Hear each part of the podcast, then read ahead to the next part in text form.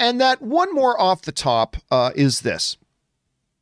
One of the most recognizable and prolific action stars. There's not a lot of legitimate action stars, but definitely one of the more prolific actors in the business who's done a lot of action is definitely Liam Neeson. Sometimes some great iconic ones. I have a particular set of skills. Sometimes straight to home video actioneers. But for whatever reason, Liam Neeson, I love him. I think he's great. And he certainly does a lot of action. You know, it's funny. I've said before that I'm all for Liam Neeson doing all these action films that he's doing these days, because I remember I said this last year. Uh, one of many Liam Neeson films was coming out and we were talking about it. And I said, I'm pretty good with Liam Neeson doing this because, listen, he's in his late sixties. He knows he is a marquee, marketable action movie guy, whether it's for a feature or whether for it's straight to home video. He knows he can make a lot of money doing it. And he knows he only has a certain amount of time left to legitimately pull off action roles, being in his late sixties and everything. So I was all for him. Crank out five action films a year. Why not? Well, it looks like that time is coming to an end, because Liam Neeson has just come out and said he's just got a couple of quick films left, and then he says he's probably going to be retiring from action films. He's not retiring from acting. And he is a, a literally, he's an Academy Award level kind of actor. He's a phenomenal performer that he just got really popular when it comes to action stuff. But he's saying he's getting ready to hang it up uh, in his action stuff. Uh, this is what it says over at uh, at Coming Soon, or at Joblo, I should say. Good Canadian website, by the way, is Joblo. They write the following. Uh, during a chat with Entertainment Tonight, Neeson stated, I'm sixty-eight and a half, sixty-nine years old this year. There's a couple of more I'm doing this year. Hopefully, there's a couple he's doing in one year. Here he goes. I've got a couple more I'm doing this year, hopefully COVID allowing us. There's a couple in the pipeline, and then I think that will probably be it, unless I'm on Zimmer frame or something. Neeson is currently uh, starring in The Marksman, a film that sees Neeson playing an ex-Marine turned defender of a young Mexican boy as he faces off with drug cartel assassins. Of course, that happens all the time. Uh, even though the actor is ready to retire uh, his very particular set of skills, he admits that he'll miss the thriller of doing action movies. I love, I love doing them. I love beating up guys half my age. But then he says this. I, I love, I love this last part that he throws in there. I thought this was hilarious and so self-aware of him to say. Uh, Neeson says he began to feel the toll of these films were taking on him while he was shooting his upcoming film Blacklight. And the, Liam Neeson says the following. I've just finished Blacklight in Australia, and I had a fight scene with a kid, lovely, sweet actor called Taylor. And halfway through the fight, I looked up. I was breathless, and it didn't cost him a cent. And I said, Taylor, what age are you? He said, twenty-five. I said, that's the age of my eldest son, which I thought, again, I thought was just completely beautifully self-aware of Liam Neeson. See, here's the thing about Liam Neeson, though, right? He doesn't, he's, he's not like a couple of other like late sixties or, or older actors like a Sylvester Stallone or an Arnold Schwarzenegger. Like, he doesn't have this incredible genetics defying bodybuilder physique and all that kind of stuff. But the reason Liam Neeson to me works in films like these and works well in films like these is he has simply one of the most intimidating presences in the world. Now, I'm I'm not quite sure what the statistics are on Liam Neeson. I don't know how tall he is, but listen, I'm about six feet tall. And when I walked into a room to talk to Liam Neeson and he stands up to meet me, he towers over me. And he's got kind of like Anthony Hopkins freakishly big hands. Like, he's got these huge mitts of hands and that voice. He's got that voice. So there's just something, even though he doesn't have that Stallone or Schwarzenegger physique, there is something instantly intimidating about the physical presence of Liam Neeson, including that voice. I mean, again, when he talks to you, you're like, holy crap, you just feel yourself shrinking in his presence. And I think he's been able to roll that very well into an action film career. Listen, when that voice gets on the phone with you and says, I will find you and I will kill you. Like, it's, it doesn't matter that he's sixty-five years old or however old he was at the time that he shot that movie. It doesn't matter. You're crapping bricks at that point. And if this is indeed it, if Liam Neeson is hanging him up, I say, sir, good on you. You recognized a niche that you fit into great with like these little action films. You were able to make a killing doing them, and you still have another phase of your career to come where you can focus more on the, the dramatic stuff like you did uh, in uh, the younger days of uh, your career. So if this is going to be wrapping it up for his action career, happy trails, Liam Neeson's acting career. I thought you were great at it. Anyway, guys, what do you think about this? Do you think he's actually going to hang it up? What's your favorite action film that Liam Neeson has done? Don't forget about Darkman. You guys remember the original Darkman? I love the original Darkman. Anyway, jump down into the comment section below and let me know your thoughts. All right, guys. With that out of the way, let's move into our main topic, shall we? And how do we select our main topics here on The John Campea Show? Well, it's really rather simple. You see, you guys come up with them. Whenever you come across a big topic or story that you think we should have as a main issue here on The John Campea Show, simply head over anytime twenty-four seven to w w w dot the john campea show dot com slash contact. Once you guys get there, you're going to see a form. Fill it out with your topic or question. It's totally free. Hit submit, and then maybe, just maybe, you might see your submission featured here as a main topic on The John Campea Show. With that down, let's get into main topic number one, shall we? And our first main topic today gets submitted to us by Val. And Val writes, "Good day, John. Godzilla versus. Kong has moved its release date again, this time up a few months from May to March." Yes, it has. "This comes amidst news about an apparent deal between Warner Brothers and Legendary to allow the film to come out both in theaters and on H B O Max. Obviously, this has something. This was something W B should have done before announcing the move last year, but better late than never, I guess. Nevertheless, I'm still excited and hopeful for the film and the MonsterVerse despite the corporate shenanigans behind the scenes. What are your thoughts?" All right, thanks a lot for sending that in, Val. And uh, yes, it is true. We now have Godzilla versus. Kong has actually moved up in an era where we have been getting so used to movies getting pushed back. And Jonas Tiger in the live chat, I love Rob Roy too. I thought that was great. But anyway, uh, we are getting so used to seeing movies getting pushed back. We're actually seeing a movie getting pushed up, which is kind of different. Uh, this comes to us from the folks over at Deadline, who writes, "Warner Brothers, uh, in the wake of making good with Legendary on the simultaneous release of Godzilla versus. Kong in theaters and H B O Max, will be releasing the movie on March twenty-sixth instead of May twenty-first. So that's basically a two-month move, which is pretty great. Uh, it was reported last Friday that Warner Brothers and financer Legendary, which owns a majority of the movie, avoided a legal entanglement over the former's decision to take its entire twenty twenty-one slate and throw it day and date on its Frosh streaming service service H B O Max. Uh, Warner has blocked a two hundred million dollars bid by Netflix to acquire the Monster Mash movie." All right, so this takes us into kind of the heart of it. And by the way, special thanks to Chris West, who sends in a super chat badge in the live chat there. Appreciate that, man. Uh, this gets us kind of into the heart of it. So if you guys remember, Netflix, I believe, was the one that actually put up an offer to Legendary and H B O for two hundred million dollars to acquire the rights. Now, there was no way Warner Brothers was going to go for that. They're not going to let one of their prime jewel movies get moved over to some other streaming network. They weren't going to allow that. But if you're Legendary Pictures and you're the one who put up the vast majority of the money, like seventy-five percent of the money that it took to make this movie, you're looking at Netflix, you're looking at H B O and say, okay, that's cool. Yeah, yeah, we're going to make more money in theaters. No problem. Good idea, Warner Brothers, says Legendary, because we want to make our money in theaters. Yeah, turning down that two hundred million dollars from Netflix.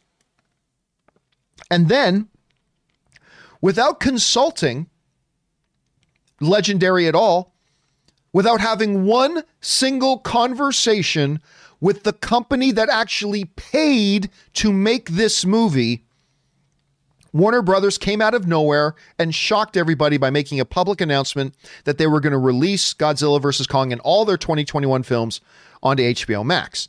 This obviously left the good folks over at Legendary very pissed off, and legal action was ensuing. Now, we talked a couple of weeks ago about the fact that we had heard that Warner Brothers and Legendary had decided to get together and they were going to negotiate a settlement. They were going to figure this out before it got to court. And the reports that we heard come out, and you guys remember these, the reports that we heard come out was that basically Legendary would allow Warner Brothers to release Godzilla versus. Kong on H B O Max and in theaters at the same time in exchange for two hundred fifty million dollars. Now, this obviously, since, you know, Legendary paid seventy-five percent of Godzilla versus. Kong's production budget, this would represent a big profit for Legendary. It would cost Warner Brothers an awful lot, but it would represent a good profit for Legendary. Well, apparently, it looks like everything's a go. It, it seems like these deals have been made. Now, it's going to be interesting to see a couple of things. Number one, it's going to be interesting to see what other little things Legendary got out of this. Is all was all Legendary was worried about was getting their money back and making some money? Maybe. But I have a feeling to get this deal done, and if I'm Legendary and I feel like Warner Brothers, my supposed partner, just tried to stab me in the back, I have a feeling Legendary may want a little bit more out of it.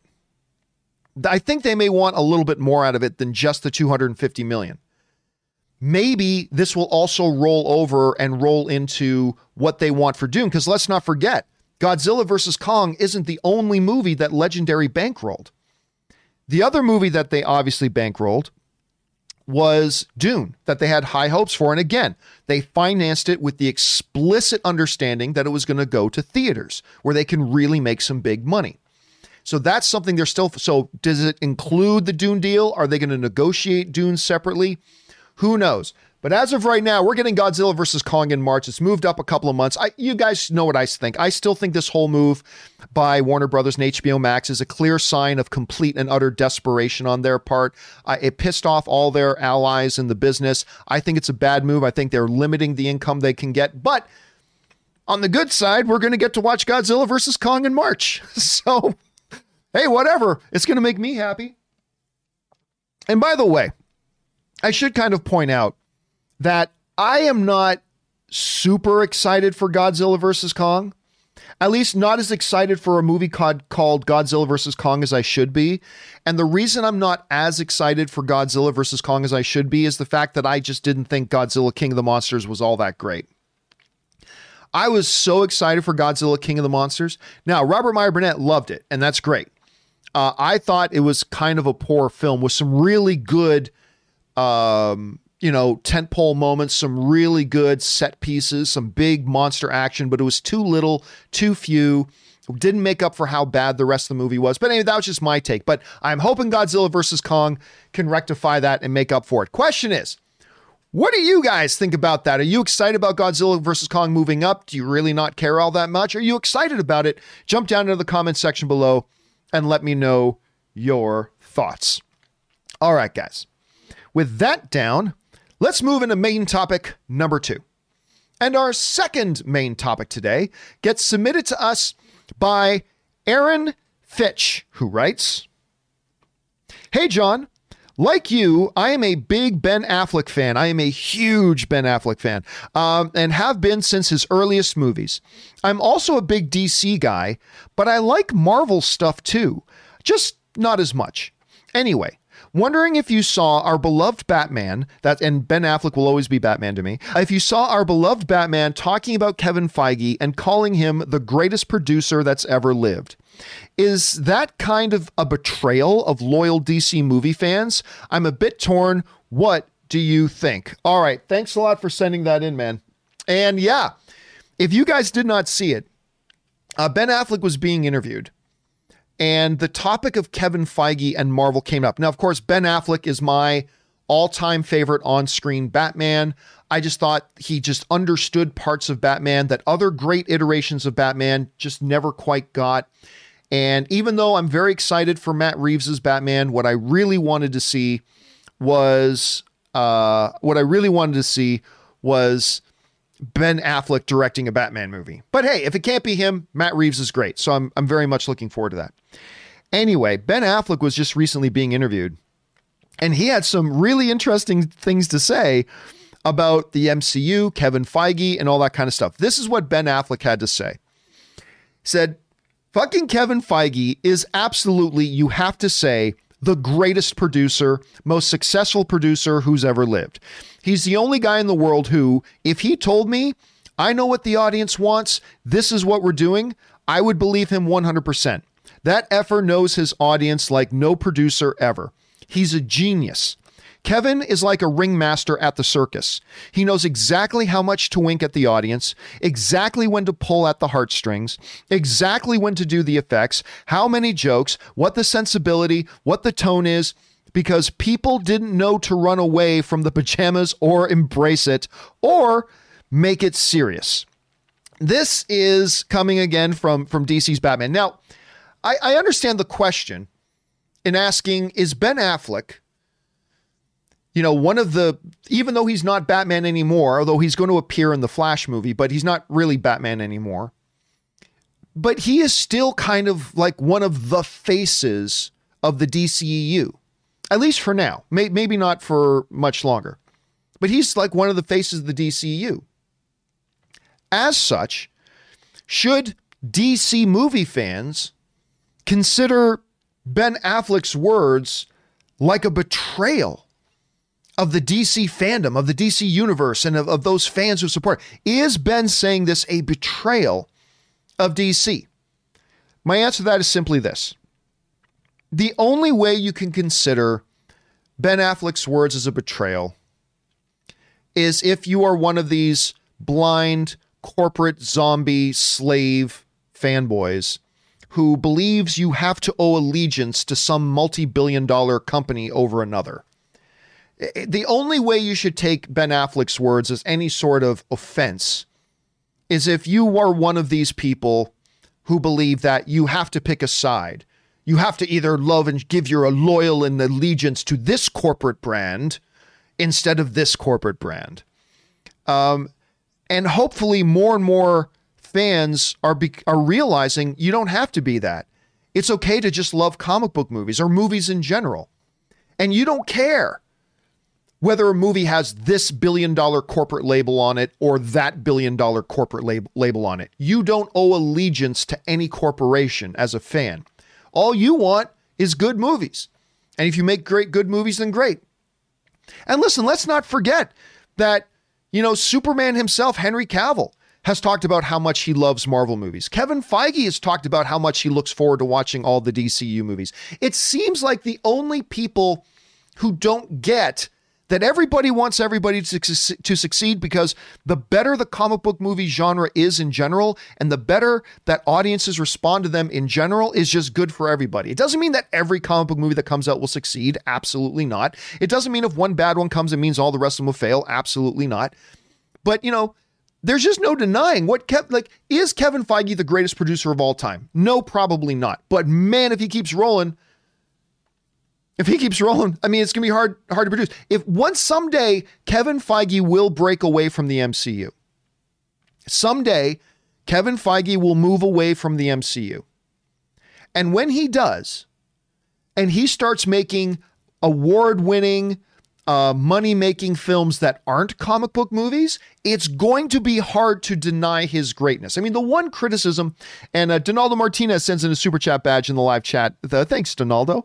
Um, Once Kevin, right now, the one thing you maybe could kind of uh, level against Kevin Feige right now, maybe, is the fact that the only thing he has done is this M C U sandbox.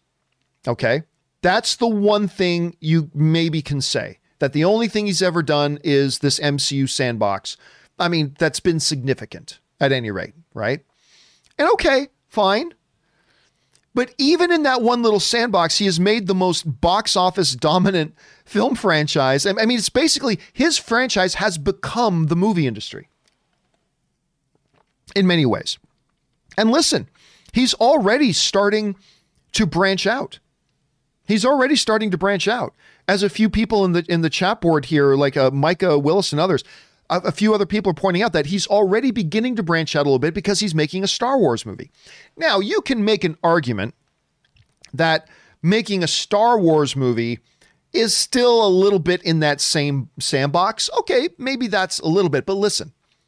Right now, Kevin Feige is making big hit films that audiences love, makes tons of money. He's even had his pictures, his movies being nominated for Academy Awards. But I'm telling you, once he leaves the M C U, and he will someday, maybe not this year, maybe not next year, maybe not in three years, but he will leave the M C U at some point and want to evolve. And once he starts making other types of movies that get Academy Award nomination, and there's just not going to be anything that we're going to be able to say to deny just how great Kevin Feige really is at this. And and again, at the bottom, the bottom line is Ben Affleck coming out and just acknowledging what is clearly reality. Today, Kevin Feige is steamrolling the producing world like nobody else on the planet. That's just reality. For Ben Affleck to come out and just acknowledge reality, it tells me two things. Number one, he acknowledges the truth and reality. He doesn't live in some fantasy world. But number two, it reemphasizes to me that Ben Affleck is just a big geek nerd at heart, which is one of the reasons why he gets Batman so much. And one of the reasons I desperately want him to come back as Batman and direct a Batman movie. But I, whatever, I'm just holding on to fantasies there, I suppose. But it just, again, it emphasizes to me what true, what a true fan and geek and nerd Ben Affleck is at his core. And that's always good to see too. Anyway, guys, question is, what do you think about Ben Affleck's, uh, Affleck's comments? Do you think he's right? Do you think he's wrong? Do you think it was inappropriate for him being kind of associated with D C to even make those sorts of comments? I don't, but I don't know. Maybe you disagree. Jump on down into the comment section below and let us know your thoughts. All right, guys.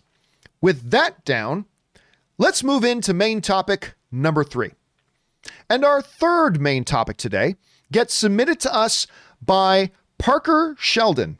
And Parker Sheldon writes, "Hey, John, it has just been recently announced that Ethan Hawke has joined the Disney Plus series Moon Knight." Yep, this came out last uh, last week, just after our last John Campea Show of the week last week. "The Hollywood Reporter has said that Hawke is set to play the main villain in the series. However, it's unclear who he'll actually be playing. Ethan Hawke is an interesting choice, but I'm still excited for this nonetheless. What are your thoughts on this? Who do you think Hawke will play? Thanks." All right. Thanks a lot for sending that in, man. And uh, yeah, handsome Hawke. Handsome Hawke. Let me just see if I can bring this up here. Uh, I should have brought this up earlier, but I'll, I'll bring it up now. Handsome Hawke himself has joined Moon Knight. Now, this is fantastic because, number one, they've already went out and got themselves an absolutely tremendous uh, lead in Oscar Isaac, right? They went out and got a tremendous lead in Oscar Isaac, which is great. Ethan Hawke is, if I'm not mistaken, a not one, not two, not three, but four-time Academy Award nominated actor. If I, I don't think he's won one yet.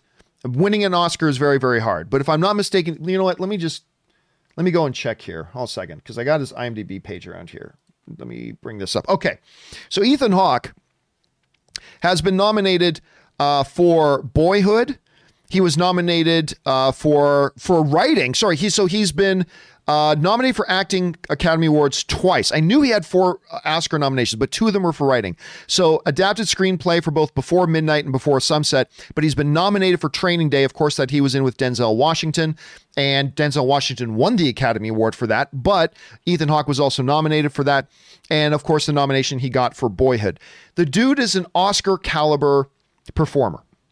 He's an Oscar caliber actor, and now he's going to be in Moon Knight. Uh, this comes to us from the folks at Movie Web, who writes, "Marvel's upcoming Moon Knight series on Disney Plus has found its antagonist in Ethan Hawke, as the Hollywood Reporter reports that the awarded the awarded winning awarded winning that the award winning actor has closed a deal to play the show's lead villain.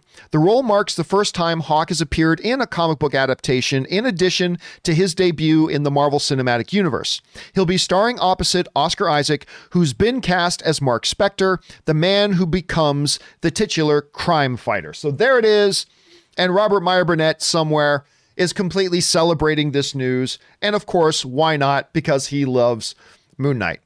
This is, here's one of the interesting things about this.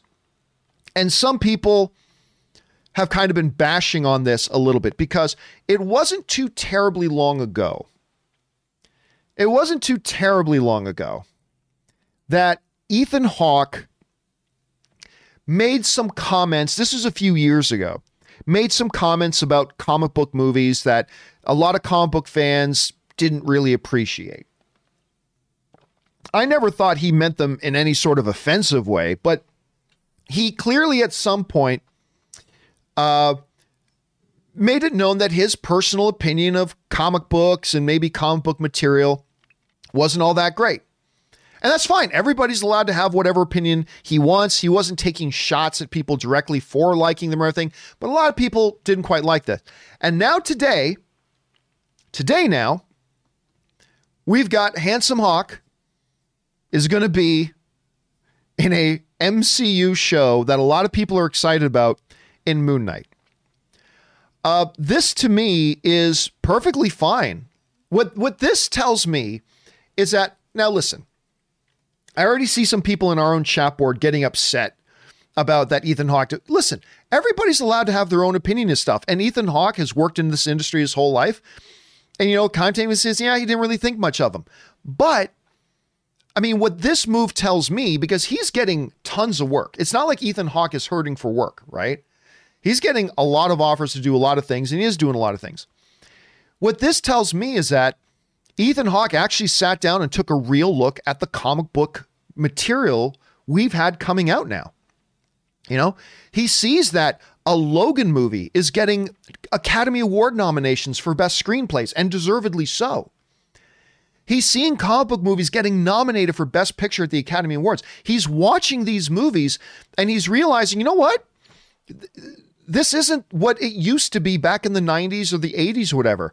This is a maturing, growing, developing genre that is getting better and better and more and more nuanced. And every once in a while, there's a crappy one. I'm looking at you, Bloodshot. Every once in a while, there's a crappy one. I'm looking at you, Birds of Prey, and The Fabulous Emancipation of One Harley Quinn. Every once in a while, there's going to be crappy ones. I'm looking at you, New Mutants. But every once in a while, yes, there will be crappy ones.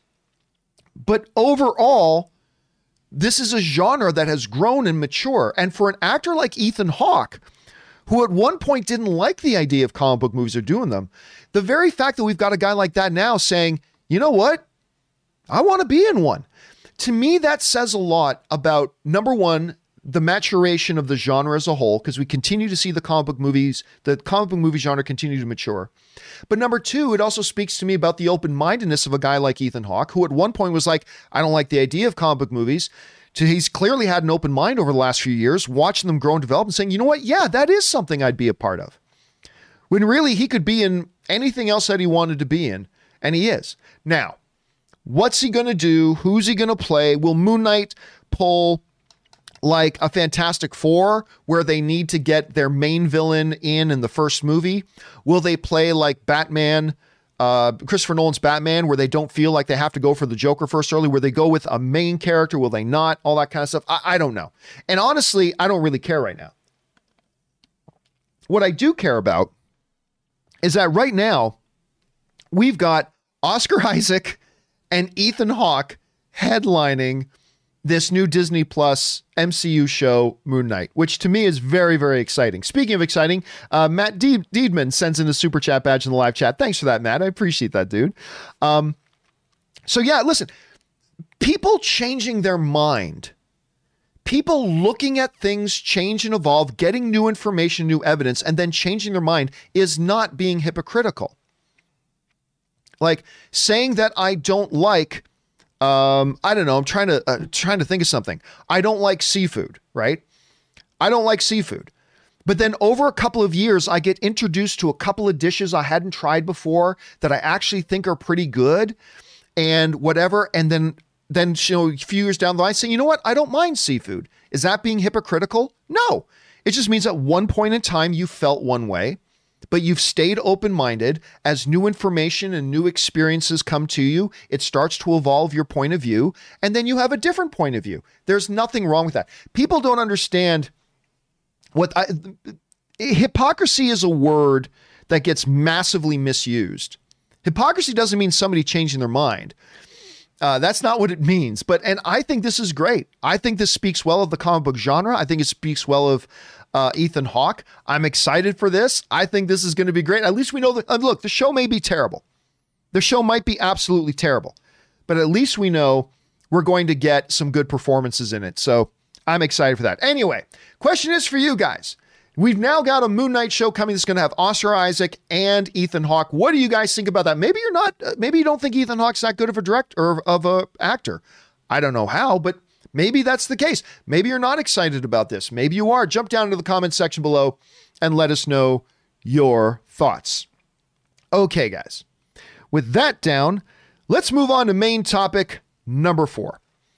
And our fourth main topic today gets submitted to us by Jay Rams, who writes, "Hey John, the highly anticipated Spider-Man three has been filming for about two and a half months now. Over the weekend, we got our first look at the film uh, via set photos, which revealed that at least part of the movie will be set around Christmas time via a donut shop decorations. There was a wall which had posters re- uh, relating to the snap, but also had an image of Mysterio reading, I believe, and another one saying, citizens to defend Spidey. What are your thoughts? Thanks." All right. Thanks a lot for sending that in, man. And uh, yeah, we got our first kind of set photos of Spider-Man three. And they're intriguing. Now, normally these set photos are, okay, there's a guy standing there. Yay. But these Spider-Man ones actually give us a little bit of insight into things. And by the way, thanks to uh, Jacob uh, or Matthew Jacob Meyer for sending in a super chat badge in the live chat saying he's the number one fan. Thank you, Matthew. I appreciate that, dude. Um, these pictures, though, have been a little bit different. They've actually give us a little bit of insight into at least something about the movie. One of the things, clearly, is that we're going to have uh, a Christmas, at least a scene, at least one scene around Christmas time. We get a little shot of M J, who's working in some kind of donut shop. There's Christmas decorations around, all that kind of all that kind of good stuff all over the place. And we do get a picture of these billboards. Now, there's a couple of interesting things here I want to point out. First of all, you can see a couple of I believe, right? Mysterio posters, I believe. So clearly there's the conspiracy theorists out there that believe Mysterio was actually a hero and all that kind of stuff. So that's there and represented. So that's fine too. On the bottom right, you can see in that red one, citizens to defend Spidey. So there are people who believe Spider-Man, and that's all great. But to me, the main point of interest here, at least for myself, The main point of interest for myself here is if you take a look, if you take a look at a bunch of these things around here, don't look at the ones that has Mysterio. Don't look at the ones that have Spider-Man. Look at a lot of the other ones. I think there's something very revealing about Spider-Man three in here. Look how many missing children bulletins there are up there. From Uh, missing, we miss our babies, reward, up at the up up above the headphones here. Look above these headphones, you see the headline, still missing. Now, these could be older references to the snap, absolutely, or it could be a little bit of insight into what's going on right now. That may be one of the main kind of underlining themes narratively is that kids are going missing in the city. Young teens, little kids are going missing in the city. Now, again, you could make an argument that these are a result of the snap, but the thing is, we are now a couple of years removed from the snap, right? We're now years removed. And if you've ever lived in a big city, and you've seen these sorts of bil- new billboards, new things go up every week, covering up all the old ones, and the old ones get torn down. We are a couple of years removed. So I see somebody, some people in the live chat referencing WandaVision for the children. Yes, for the children. So I can't help but wonder, while clearly our attention gets immediately drawn, our eyes get drawn to, ooh, citizens defend Spidey, picture of Mysterio. I'm thinking there's more insight here in the missing the missing flyers. I think there, there could be something to do. Uh, there might be something to do in the overall theme of this movie with uh, kids going missing and all that kind of stuff. I think that could be a major player here. I'm not, I'm not totally sure. But anyway, let's go over and take a quick peek here at some of these pictures that have come out. This is from the website, uh, Just Jarred, who got it. Obviously, there's the one of M J we have in there. Uh, then, of course, you see some holiday stuff around. M J's in talking to Peter inside. There's snow on the ground. Obviously, you see the Merry Christmas decorations, blah, blah, blah. I mean, just basically, it's, it's a lot of these standard same kind of pictures. So now, of course, will come the debate. Is Spider-Man three a Christmas movie? It happens at Christmas time. But I've also seen some people online saying, if this whole movie takes place around Christmas time, and it should be pointed out, we don't know.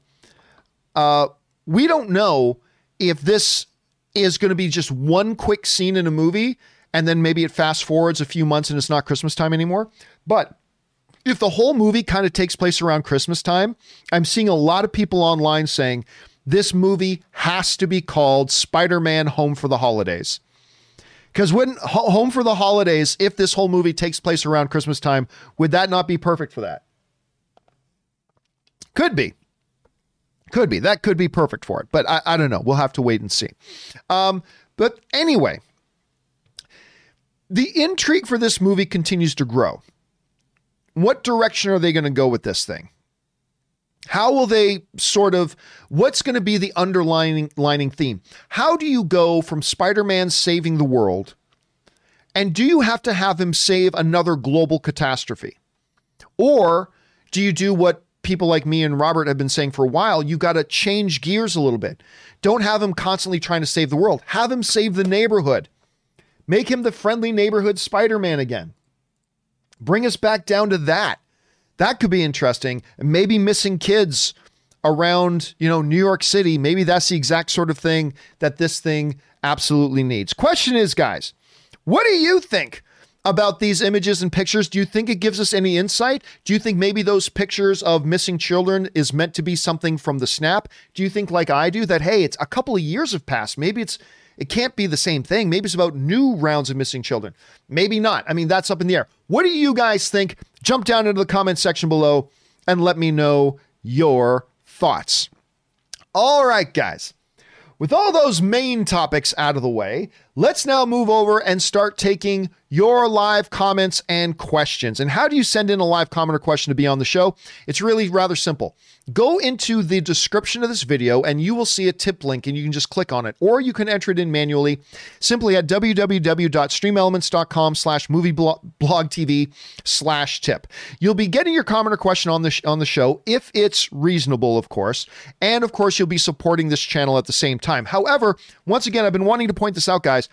We still get a lot of tip questions come in that are listed as anonymous because people forget to put in that top line. See the top line there? Your name.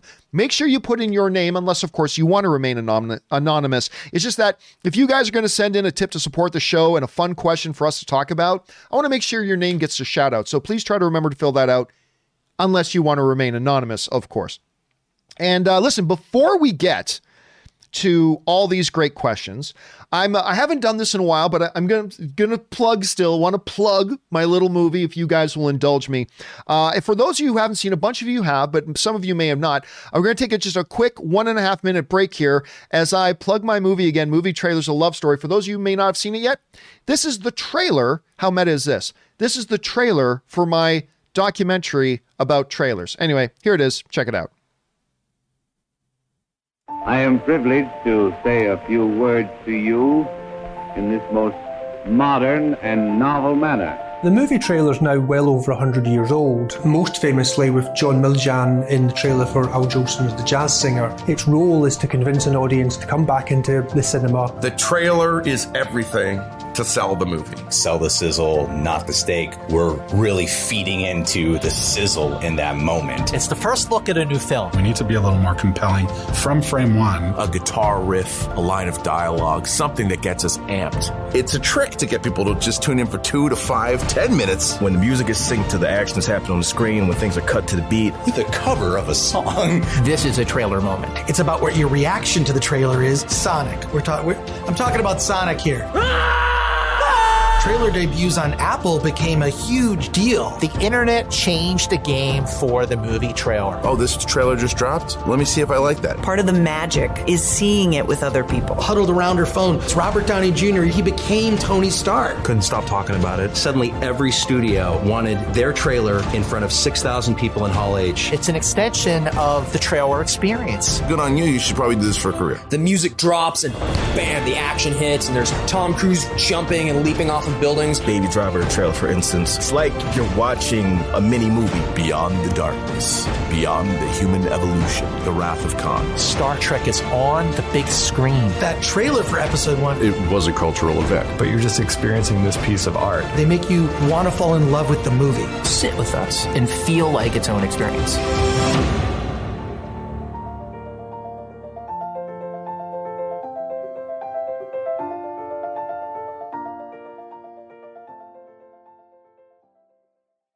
And, of course, it's not coming soon. It is actually out now. You guys, of course, once again, you can go and check out my documentary, Movie Trailers, A Love Story. Again, it is on Vimeo. It is also on Amazon for those of you who live in the U S and the U K. And thanks to all of you guys who've already gone to check it out. Okay, let's now get into your live questions, shall we? And we're going to get things started here with Doolittle Sucks, who writes... Do you think uh, we'll get a Spidey and Venom crossover film? And if so, will it be in the M C U or the Venomverse? Do you think that's a good idea, or Sony should keep them apart? In my opinion, if Spider-Man three and Venom two are g- a good crossover, it will print easy money. Well, here's the thing. Spider-Man movies are making a billion dollars already, right? I-, I mean, the reality is a Spider-Man movie doesn't have to have Venom in it for it to make money. There, it's already a billion dollar franchise. So there's that. Uh, whether we'll get Spidey and Venom ever crossing over, listen, we could see, I don't know that they are, I don't even think that they are, but there's a possibility we could see Venom in Spider-Man three. There's a possibility, however unlikely, that we could see Tom Holland pop up in Venom two. I mean, the reality is, ever since we saw that, um, that poster of that mural of Spider-Man on the wall in the Morbius trailer, and Michael Keaton shows up in the Morbius trailer, it really means anything could happen. Long term, it's all about what Sony decides to do with Spider-Man. Do they want to stay in this deal with Marvel long term? Do they want to take Spider-Man back once this deal lapses and just really focus on their own Spider-Verse? Personally, I hope they continue to move forward in a partnership with Marvel, because Sony and Marvel working together has been giving us really good results. And Sony's doing great stuff. I really enjoyed Venom. Uh, I Spider-Man Into the Spider-Verse is one of the best comic book movies of the past number of years. So I don't know. We'll have to wait and see. But the possibility is absolutely there, Doolittle. Okay, next up. Uh, the Wakandan Forever writes, too late, Luther. Too late, says Christopher Reeve in Spider-Man two in the Fortress of Solitude. I do like that scene. That's that's like when Luther's trying to then weasel his way. I love that moment in that film, Wakandan. All right, next up. Uh, Dom's Vibranium Bicep writes, hey, Giovanni Campea, how you been? Uh, you have the manners of a goat, and you, oh, now I can totally hear this in Sean Connery's voice. You have the manners of a goat, and you smell of a dung heap. Anyway, that is, of course, a line from one of my top ten all-time favorite movies that everybody scratches their heads when I say is one of my top ten favorite movies, but it is what I think is one of the greatest movies ever, Highlander, Sean Conner- Connery, Christopher Lambert, Clancy Brown. Boom. Love that movie. Love that line. All right. Next up, uh, Ian Nguyendu writes, I think the neighbor uh, Agnes has some sort of connection to Wanda. Uh, this course talking about WandaVision. Uh, we see in the trailers that she will eventually have some awareness of what's happening. Maybe she's in a part of Wanda's subconscious that is trying to help her. Well, listen, it's difficult for me. Of course, Agnes, I believe, is being played by Catherine Hahn. Love Catherine Hahn. Uh, she's great in this show, by the way. We see some really cool things with her that we haven't seen in the show yet in the commercials and trailers. Now, I want to be careful because I have seen episode three and most of you guys haven't yet. So I'm, I want to be very, very cautious about how I respond to that.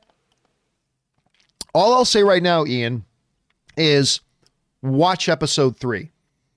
I think there will be more clarity brought to what you're saying here once you see episode three. So that's all I'm going to say for now. But anyway, thanks for bringing that up, man. All right, next up, Tristan Jones writes, hey, John, I just watched the trailer for Cherry, and holy hell, I am actually excited for an Apple T V movie. Uh, L- uh, L M A O, shout out to the Russo brothers, all love. Yeah, I, I watched, we talked about the Cherry trailer last week. I gotta say, I it's it's a really weird thing. It's really weird. I did not love the Cherry trailer. But here's the weird part. I watched the trailer and I didn't love it. I didn't think it was bad. Don't get me wrong. I watched the trailer and I didn't love it, but you could tell, I could tell this movie's going to be amazing. It's weird, right? Like normally you feel that way about a trailer that you love. And if you didn't love a trailer, you think, ah, maybe this movie will just be okay.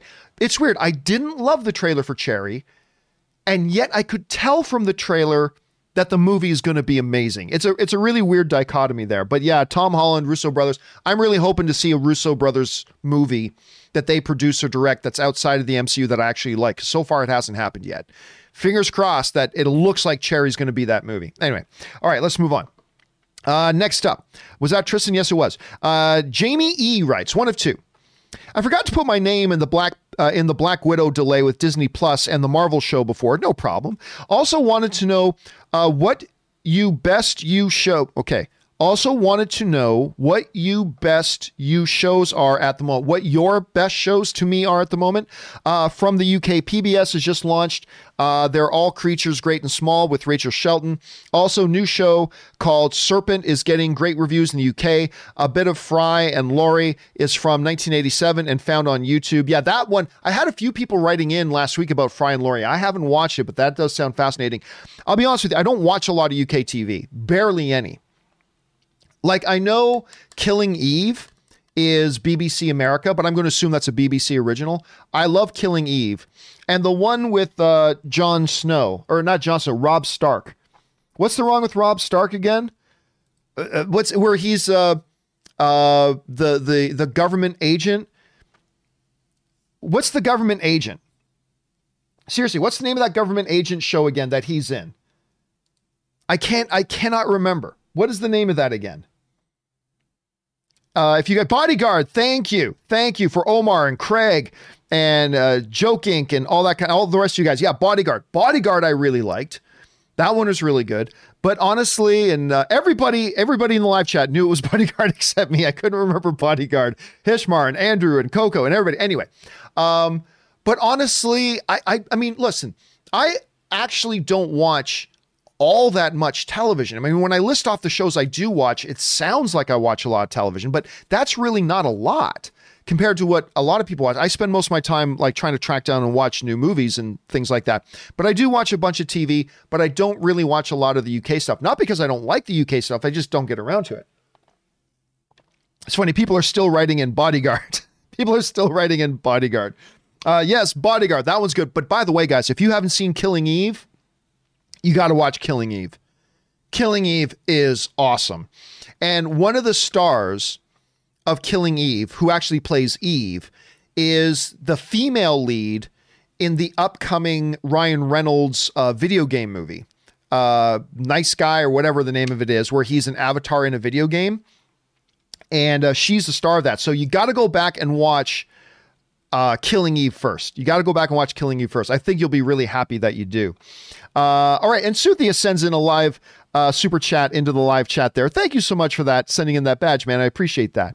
Um, yeah. So go check it out. Free Guy. That's the name of it. Free Guy.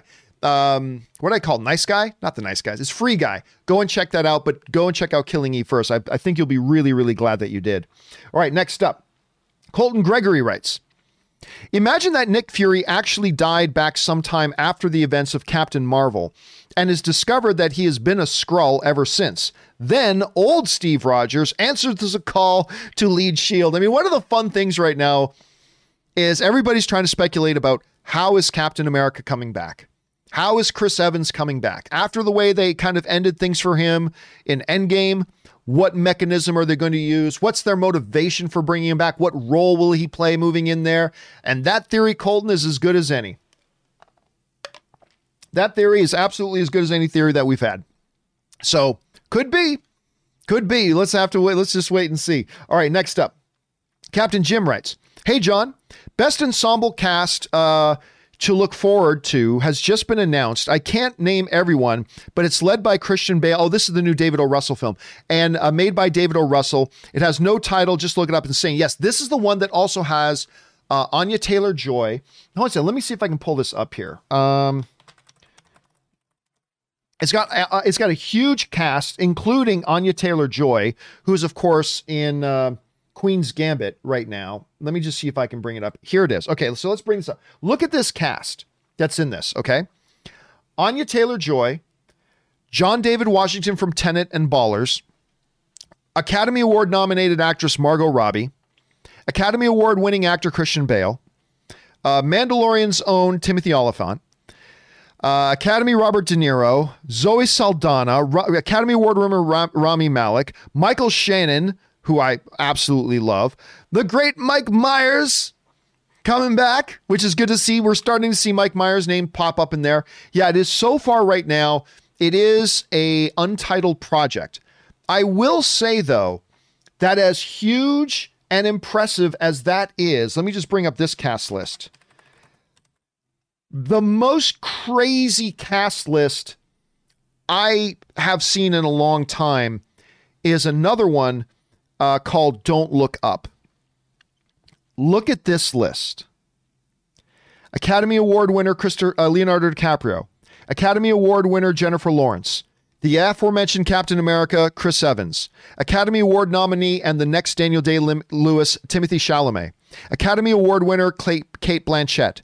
Academy Award winner Meryl Streep. Academy Award nominee jo- uh, Jonah Hill. Ron Perlman. Then you get a bunch of these other really interesting names in here. Tyler Perry, Matthew Perry, um, uh, uh, Roman Mitchell. Listen, this, this, first of all, you have the single greatest actress of all time in Meryl Streep. Aside from Meryl Streep, you have the greatest actress today in the world, Kate Blanchett. You have a multi-nominated Academy Award-winning actress in Jennifer Lawrence. Chris Evans is hot. Timothy Chalamet is going to have like eight Oscars on his mantle by the time he's done. You got Leonardo. This, I mean, the other one, the, don't get me wrong, the David O. Russell one looks great. The David O. Russell one looks absolutely fantastic. But uh, this one, this Don't Look Up one, to me, it, it looks like it is, it is the class of, uh, uh, it's the class one. It's the class. That's the one I'm looking forward to the most, and the one I can absolutely not wait to see. Um, all right, guys, listen. Uh, it looks like we're having some buffering issues for the live stream. This is, of course, this is a problem we've been having for the last couple of weeks. Uh, we've been looking into it and trying to find a solution. Both YouTube and my service provider, uh, Spectrum, and I have the gigabit. Uh, I have the gigabit Spectrum thing, which is infuriating. Like, and so they have been trying to find out and figure out what the problem for this has been. So what we are going to do is we are going to cut today's show short, unfortunately, but we're, it looks like we have to, we're going to cut today's show short. And then what we will do is I will do a companion video a little bit later today, and we'll get all caught up on all of the uh, questions that have been sent in or waiting to be answered. Okay. So we will do a companion video Um, uh, probably a little bit later this afternoon. It's not going to be as late as tonight. I'll do it a little bit later this afternoon, and then we will, uh, we'll try to get all the questions answered that I can at that point. I, I apologize for this. Don't worry, guys, though. I am moving in eleven days. I am moving into a new studio, new house with brand new top-notch internet. I got the highest internet you can possibly get in my area with the gigabit, but uh, Spectrum sucks. What can we say? Uh, so anyway, guys, but there will be a companion video up a little bit later today. We'll get through all the questions that you guys have sent in. Anyway, guys, that will do it for me for now. Thanks for being here. Remember, guys, do the four main things. Stay smart, stay safe, take care of yourselves, and take care of the people around you. That'll do it for me, guys. Thanks a lot for being here. My name's John Campea, and until next time, my friends, bye-bye.